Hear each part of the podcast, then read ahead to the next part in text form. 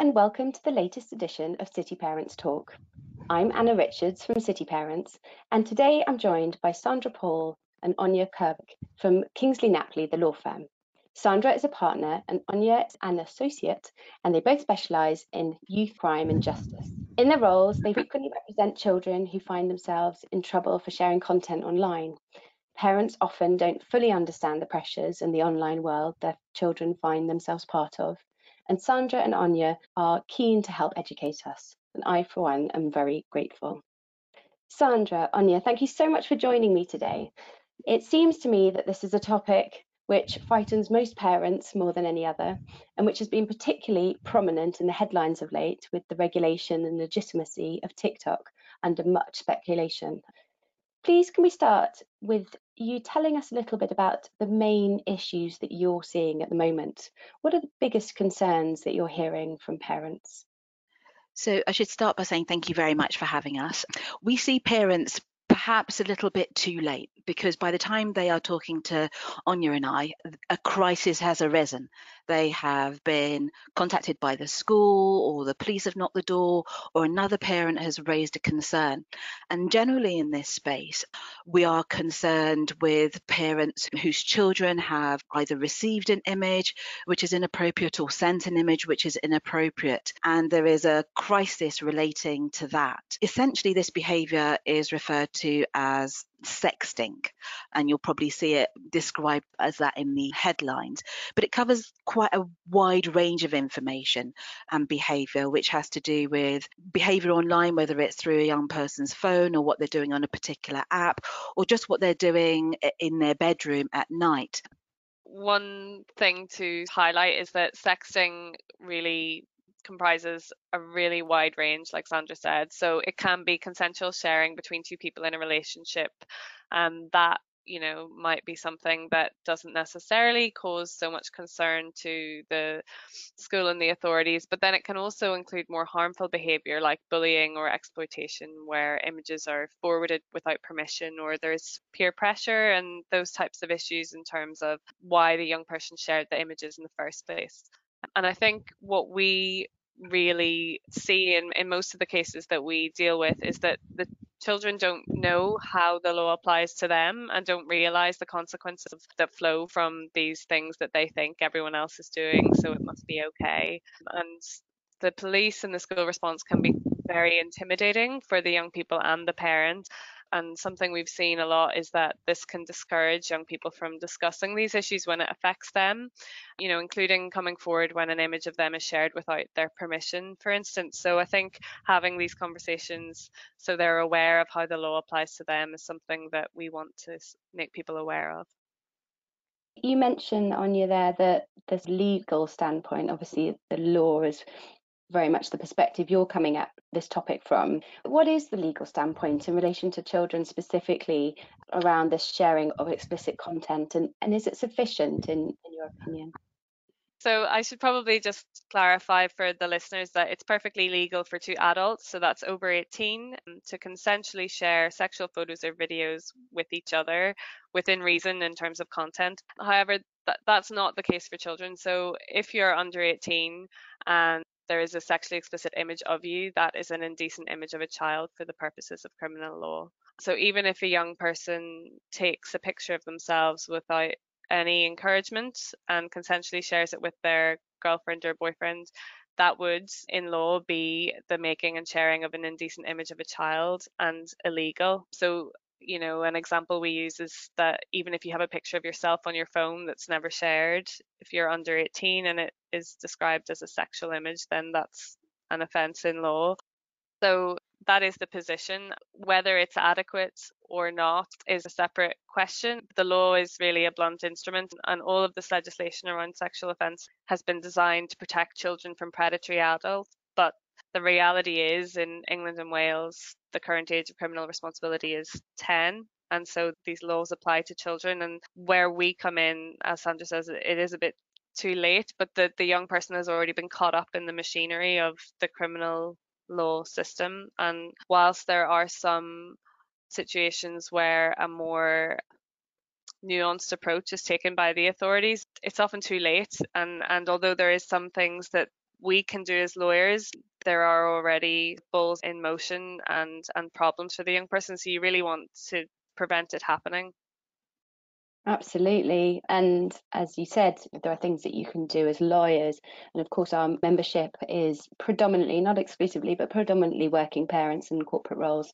I'm really keen to explore this point. So, how can we as parents help our children, particularly when this is a world that is quite new to many people in my generation? How and when do you suggest that we start opening these conversations and how can we help them to prevent this kind of thing happening? I think that it is never too early to start. And so there are things that we can do with our children. And these are lessons, you know, I'm not a parenting expert. So these are things that I pick up from the work that I've done and, and listening to parents and thinking about how we could have prevented this situation in the first place. And so, firstly, talking to children you know, before they have a mobile phone about themselves, about their autonomy, about their agency in terms of what they have choices uh, about, making that really clear, being part of the conversations that we have every day. So it's not like a you sit down and you have the conversation. Uh, there are a number of conversations that that happen over a period of time that make us comfortable about um, our children expressing what they're thinking, talking to us about what they're doing and how they feel. They don't need, as I say, to have a phone to have that conversation. When you are introducing this technology, try and understand it yourself or work alongside your child. If they say, Well, I want to have this app, sit down, have a look at it, see how it works, make them kind of critically aware of what they are seeing and hearing. Do you believe that's true? Does that look real? We know that what we see on the internet, probably the, the biggest noise is made by about 1% of people on the internet. The rest of us are pretty much lurkers. We don't pay much attention. We don't say very much. You know, asking your child or getting them used to the fact that this isn't real, this isn't necessarily about them, but being critical in how they listen to that information. There are a great number of resources out there, and particularly when you're talking about sexual conduct. A great one for young people and adults is Consent is Like Tea. If you haven't seen it before, absolutely watch it. It makes a really complicated message really simple. And actually, there's a children's version as well, which speaks to the issues that I've been highlighting about having autonomy over your body and how you use it, what you do and say, and what you give permission for. I think that one of the things that we should not do is make like this isn't happening. Many of us would like to think that our children are um, immune from this. They aren't. This is something that's happening around them every day. And what you want is those conversations to help them understand, both from a legal and practical perspective, what is and isn't okay, what is and isn't safe to do. Really, it's about using it safely rather than making out like it doesn't happen just following on from Sandra's point about getting to know the technology, one thing that we see a lot of when we have conversations with young people is particularly around things like Snapchat, where there's a limited lifespan on the images shared or the conversations, that the young people don't necessarily think that, that they will lose control of the image in the same way. So it seems like they just have a blind spot there and think, oh, well, it's only temporary, so they can send it via this medium and then it's safe and the young people themselves know this, but people take screenshots and that's how they end up permanently stored somewhere. That is one way in which we can have a conversation to say, well, is it really going away after those 30 seconds or however long that you have the settings set for? And, and just try and ask your children about these types of settings and see how they work to get them thinking critically about where their images are going to end up. Sound advice there, thank you. I'm conscious that although a lot of this technology in this online world feels very new to to many of the parents that might be listening, actually some of the concepts that we're talking about here are, are age old and perhaps we can help with some of these foundations, whether it's around peer pressure or bullying or confidence, maybe even gender stereotype. I do appreciate your lawyers and not parenting experts, but have you got any advice based on your experience considering some of these static concepts, I suppose? One of the things that is consistent in the work that we do is that young people have this technology in their bedrooms at night.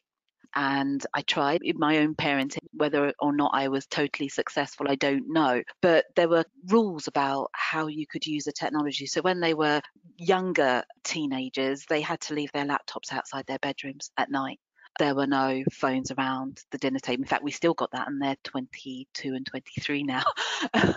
they're still not allowed to use their phones around the table. You know, uh, that there are those practical things about creating boundaries and space, which I think are really helpful. There are controls that you can put on devices, and that's another thing that's come up in our work as well, because of course, if your child share the same cloud space as you, whatever is happening on their phone, is happening on your phone as well. And so if they are sending and receiving these images, there is an adult who is the named person on this account. Then if the police or other law enforcement agencies see these images, it's going to take them a while to work out whether it was the adult or the child. And so I've had the police turn up to arrest a parent when it was in fact a child that was sending images, in fact, of themselves online so there are kind of really important things to do about which apps your child is allowed to download and how they use them. And there are different controls that you can place in respect of that.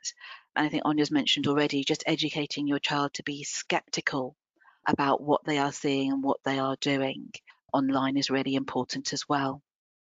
I think as well eh, for parents, maybe we're entering hopefully a period where it will be slightly easier to have these conversations because parents were catching up with this technology themselves and now we are seeing more online resources even things like the social dilemma you know which everyone's talking about now and that's a really easy way to watch a film like that with your child and say have you thought about your digital footprint? I hadn't thought about it until I watched this movie, but this is something we really need to think about and be mindful of where our information that we input goes once we lose control of it.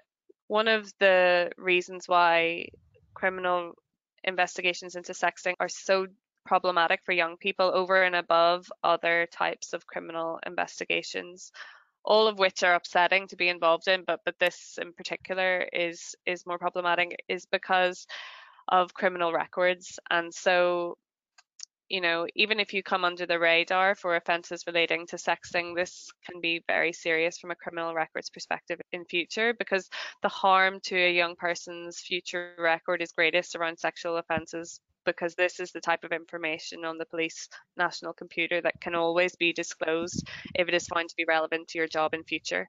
So the type of jobs where it would be seen to be relevant would be if you're going to be working with children or vulnerable adults. But that can be a wide variety of jobs, you know, and so even if there is an explanation and you are able to put an explanation at a later stage, that's not really a position you want to be in. And so I think there is a misconception amongst people who aren't involved in law to think, well, if I get a caution for this, it's no big deal, or if it doesn't result in a conviction, if the police decide that they're going to take a less formal route, which is available in very limited circumstances in sexting cases, then people think that it's not going to have an impact, but actually it's very likely to. And, and we are still learning as practitioners how that's going to play out because the police are still learning and everyone is still learning about how to determine what is relevant or is something that needs to be disclosed. And um, while we're in this period where it's uncertain, it's just much better to avoid having anything like that on your record in the first place. Thank you both very much. So, coming to the end of our podcast now, can I ask, please, each of you to share with us one main takeaway from this conversation? What would that be? I guess my key takeaway is to not duck the conversation. This is something that your child needs your help with. Um, this world that they inhabit now is so all consuming that if you don't start the conversation, they won't know that you're willing to talk about it.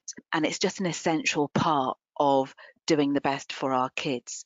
And it's great if you can use the words if they're old enough that it is about sex and sexuality and we cringe when we have to talk to our kids about these things but in this instance you can use any number of words that don't necessarily relate to that but relate to how they feel about what they are doing online, whether it impacts them, how it impacts them, what they would like to do, whether they feel safe or unsafe. It's a really important conversation to have and to keep having because it means that if they need your help, they know that you are willing to listen.